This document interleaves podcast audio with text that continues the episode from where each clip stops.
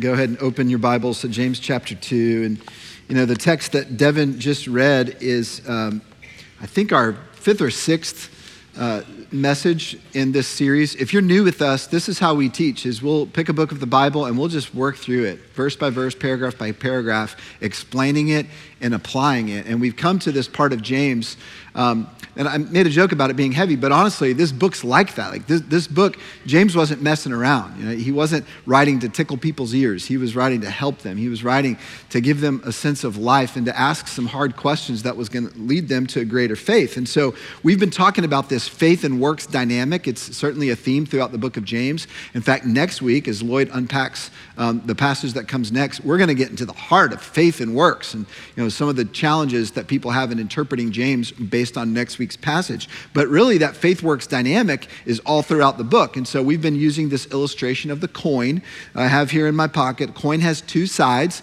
We've said just like a coin has two sides, faith and works are two sides of the same thing. And this coin has a faith side, as we've called it, you know, in God we trust right there. And then there's another side that represents the works. And we keep coming back to this analogy because it's really helpful. What dawned on me this week is that I think it's not just that you shouldn't separate faith from works.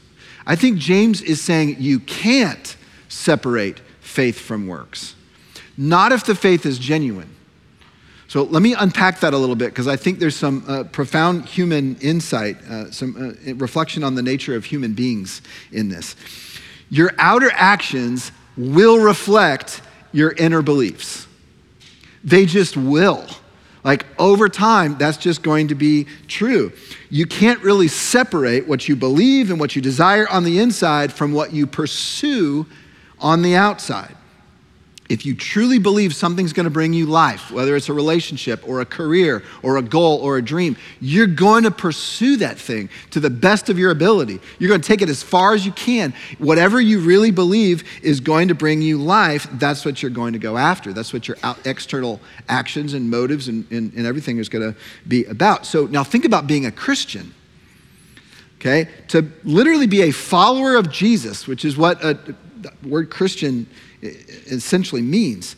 It means to believe that Jesus is life, okay, that He's the source of life more than anything else, higher than anything else. And actually believing that, not just giving lip service to it, this is what James keeps saying over and over again. Don't just give lip service to it, but actually believing that will cause you to realign your pursuits, will cause you to change the choices that you make. Another way to think about it, it would be impossible to actually believe what Scripture says about Jesus and the gospel and, and really just say, hey, I'm a Christian. It'd be impossible to honestly believe that on the inside and for it not to show up on the outside. That's this idea of faith and works. James keeps saying it over and over again. You can't really separate the two. True faith is visible faith, actual faith is faith that works. It's a two sided coin. Think about it this way there are no one sided coins. It's like, I don't know what that would be. And so, what James is asking, and this, this is kind of heavy, if you find yourself holding one that only has one side, you need to ask yourself, what is it that you're actually holding? That's the book of James, all right? Now, this book confronts us, it challenges us every week, and I want you to know Lloyd and I would not be doing our job if we did not allow this text, for the weight of this text, to, to fall on us collectively as a body. But you must also know that the Spirit's intention and purpose in every word is life for you, not death for you. That's what God intends to use this book in your life to do, is to bring you closer to life and further from death, not the other way around. So here's why this matters. The book of James is not all about saying, okay, men and women of the church, take your faith and add a whole bunch of works to it. It's not about loading you down. It's like you got faith, now you got to take on some works so you can have both. It's not actually doing that, all right? Rather, it's written to help us examine our faith and ask, do I actually believe this or am I just going through the motions? And James is going to say, the way that you'll know if you actually believe or just going through the motions is by how you live your life. And so here's literally what he said so far look at the choices you make, listen to the words you speak, look at how you respond to trials, Look at how you engage temptation, how you spend your resources. That was last week. Those things are tests, and they're going to reveal what you actually really believe. And in today's passage, he's saying, here's another test. Take a look at how you treat people. Because how you treat people reveals more about what's going on inside your heart than almost anything else. Okay, so that's all set up, okay? And that's important because we're going to come back to some of these concepts. That's the whole book but it's certainly true about today's text. 13 verses today, they're one coherent stream of thought. We're going to see a problem, a solution, and an application. Problem, solution, application. There's your outline. Let's start with the problem. Verse 1. My brethren, do not hold your faith in our glorious Lord Jesus Christ with an attitude of personal favoritism. All right, he's stating the problem uh, right from the get go. Let's talk about favoritism. What does that actually mean? Well, it's not just this sense of like, and I just like some personality types better than others, or, you know, I get along better with some people than others. It's actually a little darker than that. It's a little deeper than that. It's a little more inner heart related than that. It's the impulse to interact with people based on your perceived value of them rather than loving them as human beings. And, and we'll, we'll tease that out. At its core, it's a failure of love. It's a failure to love people. Now, right off the bat, verse 1, you see that the problem James is going after is not an external problem. He's going to illustrate it with an external example, but the problem is actually an inner problem. He says it's an attitude. Right? Do not hold your faith in glorious Lord Jesus Christ with an attitude of personal favoritism. He's saying there are two things inside of you that don't mix. They should not go together. They're incongruent. Faith in the Lord Jesus Christ and this attitude of sort of dividing people according to the value that you think they can bring to you and discriminating against them based on that. So then he's now going to give us an outward example of the internal attitude. Let's look at verses 2 to 4. For if a man comes into your assembly with a gold ring, dressed in fine clothes, and there also comes in a poor man in dirty clothes, and you pay special attention to the one wearing the fine clothes, and say, You sit here in a good place and you say to the poor man, You stand over there, or sit by my footstool, have you not made distinctions among yourselves and become judges with evil motives? Now, here's what's interesting about this example. On the surface, we would all be like, I wouldn't do that.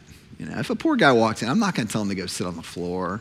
You know, I'm not going to, you know, whatever. I'm not going to, I'm not going to see some guy with like the fancy watch and the good, nice suit and say, you come sit in the front row. Like, well, I'm not going to do that. All right. And so most of us would say, I don't discriminate. The reason we say I don't discriminate is because no one believes that they're prejudiced. Like, no one does. Like, we don't actually believe that we're prejudiced. But remember, James is going after an inner attitude, right? Which then has an external um, um, uh, motivation, or it's not an external motivation, but an external, it plays out. It plays out externally, but it's an internal attitude. So here's what's going on in this text. At first, you say, okay, Rob said it was a failure to love people. They did not love the poor man, they did love the rich man. That's actually not true. In reality, they did not love either one. Well, what do you mean? Well, they clearly didn't love the poor man. They discriminated against him based on his clothing and his social status. But they also did not actually love the rich man. I think what's going on is they're only seeing his wealth. They're not seeing the person, they're just seeing the clothing, the status. That's true for both men. So here's the deeper problem that James is unearthing. Apart from a transformed heart, we will interact with people selfishly based on their value to us. That's the deeper problem. In other words, we all we just do this naturally, instinctively. We, we evaluate, can this person add value to my life? If so, we'll move toward them and treat them well. If not, we'll ignore them or sometimes worse. But we tend to interact with people selfishly based on our perceived value of them for us rather than loving them just for who they are. Now, why did the church members discriminate between the wealthy man and the poor man? Perceived value. Okay, well, this wealthy man, maybe he'll put something in the offering plate. Okay, or even at a more subtle level than that, it's like, like being associated with someone of wealth and power and influence makes us feel better about ourselves. You know, so we have this instinct. It's like, I, that guy's famous or that guy's wealthy. I, I want to know him. You know, I want him to know me. I, I want him to like me. But the poor man, the poor man doesn't have anything to offer us. In fact, the poor man, not only does he not have anything to offer me, but he's so needy that he might, you know, I, if I associate, hang out with him, and become friends with him and welcome him, I might have to give. I might have to help him because he's so needy. He's going to suck life out of me. This other guy has something to offer me. I'm going to go over here. Now, here's what's going on here. We interact with people, what James is saying here, based on what they can do for us or out of fear of what they could do to us. So the rich man, he might move me forward. The poor man, he might move me backward. See, I, I don't want that. I don't want that. Now, when you really see this for what it is, you'll see it has nothing to do with love at all. It's, it's not even the, the plane of love. It's more like market style exchanges. If you've got something to offer me, I'll give you something. If you've got, if you're going to threaten me, I'm going to treat you at a distance. Market style exchanges. And if you look closely at your heart, you will find that this is the basic economics of all of your relationships. Okay? Because it's not natural for you to love people unconditionally. It's not. That's not your instinct. Apart from a transformed heart, you will interact with people based on desire for what they have for you or fear of what they could do to you, rather than out of loving the person for who they are. Uh, let me illustrate this a couple of ways. For a lot of years, I taught. Uh, at Chick fil A, I taught customer service classes, and I did that when I was uh, full, st- full time on their staff. And then even after I left, I would still do that as a contract instructor. And here's what we would always try to help people that interact with guests at Chick fil A understand we would help them shift from what we called a transactional mindset to a relational mindset. And here's what that meant we, we would train the cashiers at Chick fil A when someone comes up to order their food, they are not a $10 bill. They are not a $20 bill. They are not a problem that's getting in your way because they can't make up their mind or what they want. You see? You see, they're not a $10 bill. They're not a $20 bill. They're not a problem. What are they? They're a person with a story. And so this phrase we would use over and over again, and we had this like powerful video that would illustrate it. Every life has a story.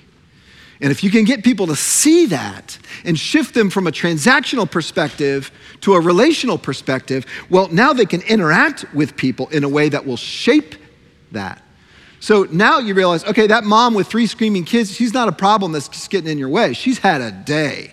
How can you help her? Can you carry the tray to the table for her? Can you assist her? How about that simple little my pleasure with a smile on your face? You know, this is where all that came from. Now, the same transactional mindset that, that people tend to have in a retail establishment. And that, that's why like Chick-fil-A customer service is so surprising because you're expecting transactional when you go into a quick service restaurant. Instead, you get relational. Now, I just told you the secret sauce, okay? So, you know. But anyway, this actually dominates all of our relationships when you really think about it. A transactional mindset. It dominates all of our relationships. Even the people that you most love. I'm reminded of this every time I sit down with a couple to do premarital counseling. Okay, you know, they're sitting next to each other on the couch and, like, you know, they're, this premarital counseling, so they sit really close together, you know, and they're looking at each other. It's like lovey-dovey eyes. And you know, as I'm getting to know them, I'll always ask them, like, what, what, why do you want to marry this person? You know, and I don't mean, it's not a trick question. I'm just really getting to know them. Like, what is it about this person that you love? Why do you want to marry them? And, you know, they're always going to say something like, I love them. Like, he's, he's just a man of God you know? And he's going to say oh she's just the, way she treats people and like she makes me a better me you know all this kind of stuff. And, and really this is how it goes okay? And like that that's where i was 18 years ago same spot. Here's what they're really saying okay? You want to know what they're really saying? And, and i'm not dogging this all right? This is just this is where you start in a marriage They're saying, He or she makes me feel fantastic and is the answer to my loneliness or my insecurity or my need to be desired. He or she's the answer to that. This person wanting to spend their life with me means there must be something good or beautiful in me. Now, you see how this is me oriented, right? Now, uh, Jody and I, true story, we really liked this country song when we were going through our engagement. And uh, some of you will remember this song. John Michael Montgomery sang this song, I Love the Way You Love Me. You know, it's like some of you can hear the song. He said, I like this about you, I like that about you, but I love the way you love me.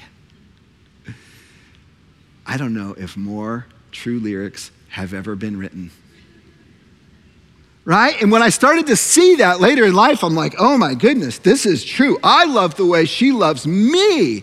I love her for me, not for her. This is transactional. It's actually not what Jesus is going to call us to is real, genuine love, which we'll talk about when we get to verse 8. Okay, so there's the problem. It's this transactional interaction based on what they have for me, or sometimes the fear of what they could do to me. We're going to categorize people according to that. We're going to interact with them that way, transactionally, not relationally, not actually with genuine love. Now that he's identified the problem, James is going to explain why it's a problem. Look at verse 5 to 7.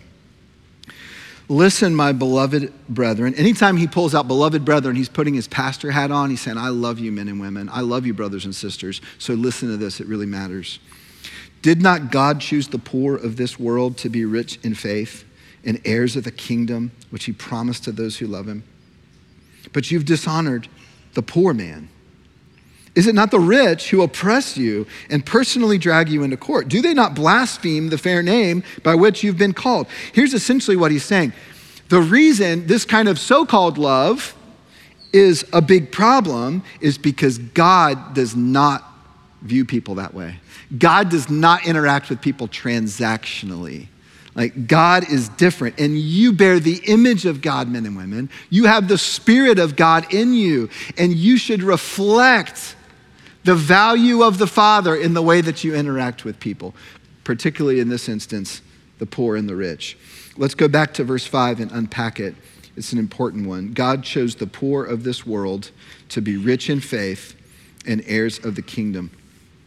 James likely has in mind the, the famous first line from Jesus' Sermon on the Mount when he said, Blessed are the poor in spirit, for theirs is the kingdom of heaven. Now, here's something very interesting the gospel, both historically and even today in modern time, tends to flourish in conditions of economic poverty. It, it does. It tends to flourish in conditions of economic poverty. Why is that? Why? Because poor people are very aware of their need. And it's not a big step from them to say, I'm needy materially, I'm needy physically, I'm also needy spiritually. I'm poor economically and I'm spiritually poor as well. What is spiritual poverty? Spiritual poverty is being convinced that you have nothing good to offer God on your own. Like you, you are naked morally, you, you are bankrupt spiritually, you're impoverished, you are 100% dependent on something outside of yourself to rescue you. That's that's spiritual poverty. Now, wealthy people, and I'm putting myself in this category, relatively speaking, wealthy people, right? Wealthy people tend to have a harder time seeing themselves that way. Eh, like the material wealth can sometimes translate over into pride in other areas of life, not always, but it just tends to sneak up on us. Think about the term independently wealthy. It's an interesting idea, right? So the idea behind independently wealthy is, you know, you get to a certain place with your assets and your resources that you don't need anything else besides what you bring to the table. Like you don't have to have a job. You think about a job, a job is actually exchanging your time for monetary. It's an exchange. You don't even need to do that anymore. You can spend your time however you want. You don't have to depend on anybody's mercy or handout. You are independent. Now, that may be a fine goal from a material standpoint, but it's very easy for independence to become an identity that subtly shapes how you view your spiritual condition. It, it just, it can go that way. And then you're in trouble. And then you're in trouble. Listen, all human beings are needy in the sense that we're not independent. We are creatures, we are created by a creator, and we are dependent upon our creator for every breath. It is often the materially poor that can see that most clearly. Need is not a foreign thing for them. Do you see? This is why the gospel tends to flourish in places of economic need. Now, listen, this is me putting my pastor hat on, men and women whom I love. Listen, without poverty of spirit, you cannot enter the kingdom of God. So, all of us relatively wealthy people, without poverty of spirit, spiritual needs, spiritual dependence, seeing your own nakedness and bankruptcy from a pure spiritual and moral perspective. You cannot enter the kingdom of God. Why not? Because you'll never need you you'll never know you need a rescue. And so you'll never call out to the savior. Jesus said, I've come not for the healthy, but for the sick. Those that recognize there's something wrong with them, call for the doctor. All right? When you not only understand your need, when you not only understand your poverty, but you embrace it, you own it for yourself, then here's what happens. This is, this is amazing. Anytime you see an outwardly poor person, like this guy that came into the assembly in this example, anytime you see an outwardly poor person in their rags, in their smelly, stinky state, you, you will say, That's how I am on the inside. Apart from Christ, I am dirty too. I have moral rags apart from the work of God in me. And once you have that attitude, it will completely change how you interact with poor people and anyone different from you, honestly. That inward realization will make you radically gracious externally in your words and your actions toward people that you think have nothing to offer you and even people that you think have some kind of threat. You think about what's going on right now in, in with politics and everything else. A, a lot of it's fear driven.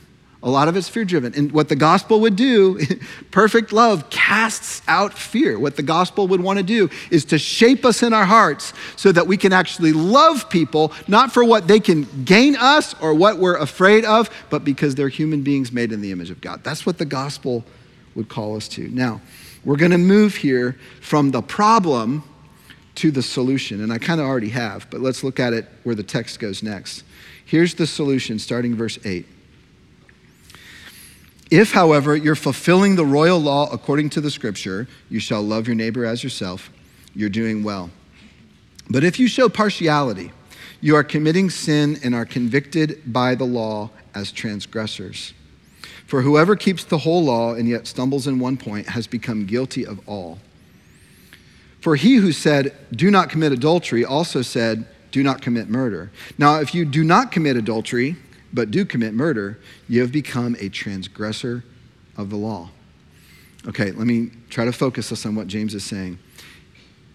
The solution to your problem is to interact with other people the way God designed and desired you to interact with other people, which is spelled out in the law, the whole law. The problem is the law is all or nothing. James is saying. You can't pick and choose which parts of the law you want to obey. So he uses this extreme example of adultery and murder to illustrate the absurdity of inconsistent obedience. So he's saying, listen, uh, if you're a murderer, you can't take pride in the fact that you're not an adulterer. You see what I mean? How silly that is? He's saying, unless you're perfect, you're a lawbreaker. And so think about us. Think about us for a minute. If, if you're a, a, good Christian, you, you come to church and you know maybe you give some money, you're in a small group, and you know you're praying for your list of people in Awaken Nashville, and then you go out that doors and, and some point this week someone crosses your path that, that's a different social class of you or a different race than you or a different thought process than you, and, and you treat them without grace you treat them like the way this group was treating that poor man in this particular example. Like those things shouldn't go together. It's like you don't take pride in the fact that, oh, I'm a good church going guy, and then you've got this other sin in your life. This is what James is saying. He's like leveling the playing field. Unless you're perfect, you're a lawbreaker. Guess what? We're lawbreakers. we're lawbreakers. Now let's focus on verse 8 because it's a key verse in the whole passage. In other words, James is going to say, just put your focus right here. Put your focus right here. If, however, you are fulfilling the royal law according to the scripture, you shall love your neighbor as yourself, you're doing well. Okay, here's the solution. When you love other people with the same measure of focus and energy and care that you give to yourself, the heart problem of favoritism goes away. And why does it go away? Because this kind of love leaves no room for market style transactions. To actually love someone the way Jesus is calling us to, you know, love your neighbor as yourself, starts with an understanding that people are not a means to your end. They're not a means to your end. It's no longer, I love the way you love me. It's, I love you for who you are. It, it's not, I love you for me. It's, I love you for you. You see, now this is radical. And the wonderful thing about this solution is that it's utterly impossible for you to do apart from heart transformation, apart from the regeneration of the Spirit as you're putting your faith in Christ and growing. Apart from that kind of heart transformation, it's utterly impossible for you to live out this command. Really understanding what Jesus meant when he said, you know, the, the, the two commands that are equal and the highest in all the scripture love the Lord your God with everything you are and love your neighbor as yourself. When you really understand the idea of love, it will unmask your independence and it will make you incredibly needy because you'll see that kind of love is not in you. Not naturally, not without some regeneration. Bible commentator D. Edmond Hiebert put it this way this command marks a standard that is impossible to realize apart from the indwelling love of Christ in the believer. I love that phrase, the indwelling love of Christ. Apart from the indwelling love of Christ in you, this is impossible. I want to give you an illustration that was very personal for me. When I was in seminary, um, learning a lot of things and struggling with a lot of things. It, it was a very hard but wonderful time in my life. And I got to a certain point where I started asking myself, why am I here? You know, why, why, did I leave this other thing and go to seminary? And am I here even for the right reasons? And, and what do I actually, like, it wasn't so much a crisis of faith, but it was this crisis of, of do I even really understand my own motivations? And am I even righteous? well, uh, through God's grace, He led me to a counselor in the area who was a man of God who just loved me. And his name was Bruce Edstrom. He's, he's still a counselor in Dallas.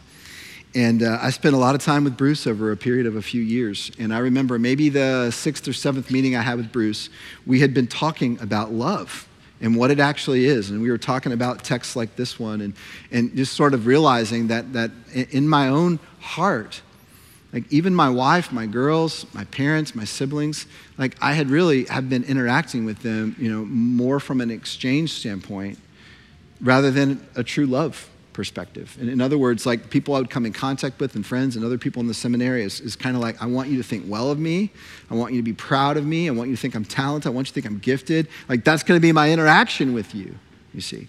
And so I remember just really struggling with this and walking in his office at the very beginning of the session. This is like six or seven session. I said, Bruce, I don't think I've ever loved anyone.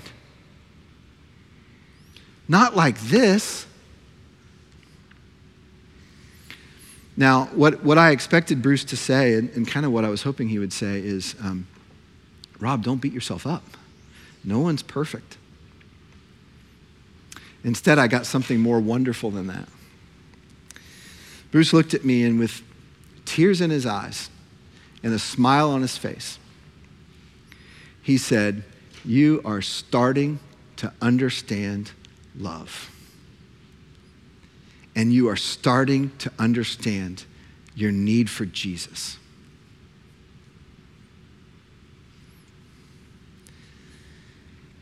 Now, the solution to our problem is genuine love, which you do not have in you.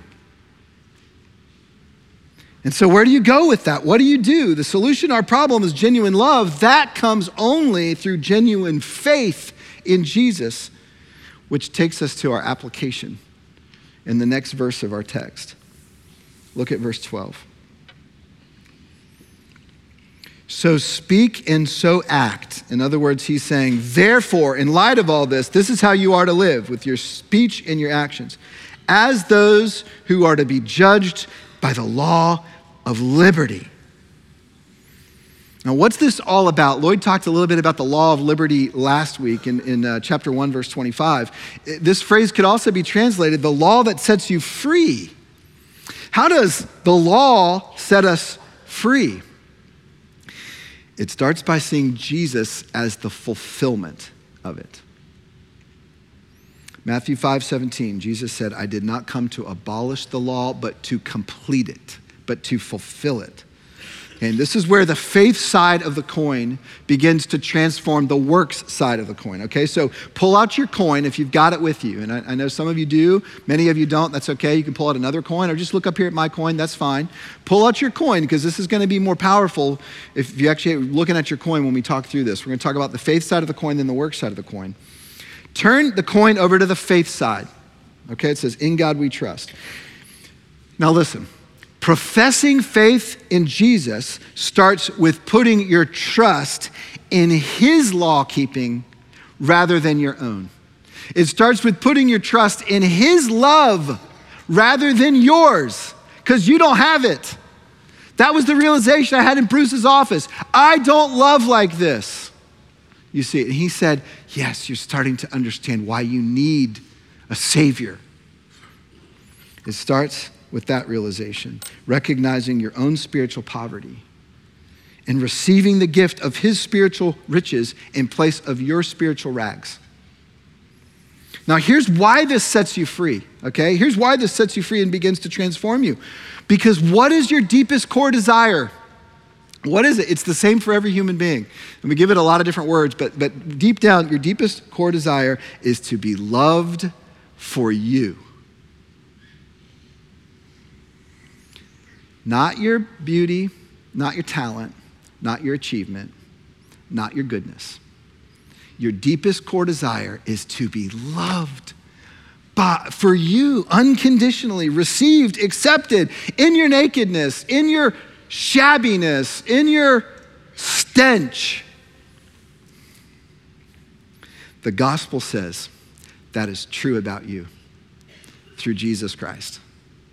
The gospel goes to the heart of your core need and says, Yes, that's how I love you. While you were yet a sinner, while you were dirty, while your righteousness was still filthy rags, while you had no love in you, I died for you. Jesus said, I chose you. You are chosen. You are beloved by the Father. And so, actually believing this, like that's why we keep coming back to the gospel, men and women, even though many of you have heard it a thousand times. Actually believing this transforms your love to be more like God's love, because until you get that bucket filled, you're only going to be able to relate to people as transactions, to grasp and grab some kind of affirmation that they have for you. You're saying, Love me, respect me, desire me. You see, take, take, take. Why? Because your bucket's not filled. In the gospel, says, You are loved for you by the one who matters most. And that can begin then to transform the love that flows out of you. So now turn over your coin to the work side. You see, it's the other side of the gospel, it's the other side of faith. Speak and act now as those who are to be judged by the law of liberty. Here's the big idea of this whole passage. So if you've been snoozing, time to wake up right now. Here it is. Love others with the same love you've been given through Jesus. Love others with the same love you've been given. Speak and act as those who are to be judged by the law of freedom, the law of liberty. Let the gospel free you. Let the love you've received overflow through you. Let your outward actions toward others reflect a new inward reality. Verse 13 For judgment will be merciless to one who has shown no mercy, but mercy triumphs over judgment. Since mercy is the way that God has interacted with you, mercy should be the way that you will begin to interact with other people. Now, there is a weightiness of verse 13 that I would not be loving you well if I tried to rescue you from. The way you love people, men and women, particularly those that you see as below you in some way or different from you in some way or those that you despise in some way, the way you love people is like an MRI on your heart. It's a scan. If you want to know the state of your heart, I would even go so far as to say this. If you want to know whether or not you've actually been regenerated and renewed and transformed by the gospel, look at the way you love people or fail to love people. Does your attitude reflect the same mercy that you say you have received through Jesus? Now, listen, the test is not do you love people all the time perfectly? No, that's not it. This is not, you know, hey, prove your salvation by adding good works to your faith. No, that's not it. It is an MRI, it is a scan to say, what do you actually believe? What's really true about your faith? Does your life actually show tangible evidence of a heart that is softening and being transformed. Not 100% all the time, but is there some fruit? Do you see other people's brokenness, their tangible material poverty? Do you see in that a reflection of your own spiritual poverty? Can you, can you look at them and say, that's the way I am inside apart from Christ? Are you quick to move toward needy people or more likely to overlook or dismiss them? One more question. This is hard. When you encounter people who are nothing like you or seem to have nothing to offer you, do you primarily see what bothers or disgusts you, or do you see in them someone whom Jesus loves? Now, let me put you back on grace here. If you're concerned about your answers, okay, if you're not sure, oh my goodness, I don't know what's in me, then you must be honest about that and throw yourself at the mercy of God in your neediness. That's a perfect posture to receive the gospel. Like, that's the posture to receive grace. That's the place you want to be for Christ to invade your heart and begin to transform you. Some of you in this room, I say this because I love you and I care about you. Some of you in this room have been going through the motions of faith, but have never actually been transformed by genuine faith in Christ. And today's text has revealed that to you. And so here's how we want to end. Okay, we're actually going to celebrate the Lord's Supper together. And so I'm going to go ahead and ask the ushers to start getting that ready and start going ahead and passing the Lord's Supper out. Now, here's what I want to say who this is for. And just, I know there's a lot of distractions because there's people moving about the room, but, but this is just so important. Here's who this is for. If you this morning are willing to say, for the first time or the 10,000th time, I am spiritually impoverished. I am morally bankrupt apart from Christ. I am dirty inside. I am filthy inside, and I need rescue. I need a Savior. Then this table is for you. It's for you today. Some of you might be the first time you actually really seen this and you're willing to acknowledge it and cry out for rescue. Then it's for you today. So take it. Take it. The tray's going to be passed. You're going to grab a little cracker. You're going to grab a cup. But I just want you to hold on to it. Now, if you can't say that today because you don't believe Jesus is where you need to go or you don't believe he's the Savior, you don't understand like what this is all about, no shame this morning, but just let that tray just pass by you. Use this time just to reflect. You know, if you've got even enough faith in you to cry out, God, you know, if this is real, would you help me understand it? Then let that be your prayer for the next four or five minutes. But if you are taking the elements this morning, the bread and the cup, it's a statement that you're recognizing your own spiritual need and you're crying out in faith that Jesus has rescued you. The band is going to play a song over us while the ushers pass out the trays. And then while that song is still continuing, I'm going to invite you just to pray. And there's a few ways that you can do that. We're going to invite you to, to come up, some of you because some of you need to take a step of faith. Just God's been doing something in your heart recently, or maybe even this morning. Maybe it's related to this text, maybe it's not related to this text, but God's been doing something in you and you need to activate that. You just need to show yourself and God, I'm hearing you and I'm to engage that. And if that's you, then in a moment, I'm to ask you just to come down. You can kneel down here. You don't have to talk to anybody. You just spend some time with God, but you need to do that out of your seat. Some of you do this morning. Now, some of you, you need to take a burden you've been carrying and invite someone else to carry that burden with you. It might not be related to today's text, it could be, but we've got some folks down here. In fact, prayer team, go ahead and come forward, and they're going to be out here in front. If you want someone to pray for, that's why they're here this morning. They're here just to pray with you. You can tell them as much or as little as you like, and they'll pray for you. We even up here have uh, a tray of the bread and the cup. If you want to come down and pray for a while and then you want to grab it, that's fine too. But just hold on to it. Don't take it. Let's just let this time be a time of prayer all over this room. And then I'll come back up here and I'll lead us as we take the bread and the cup. Amen. Let's start praying.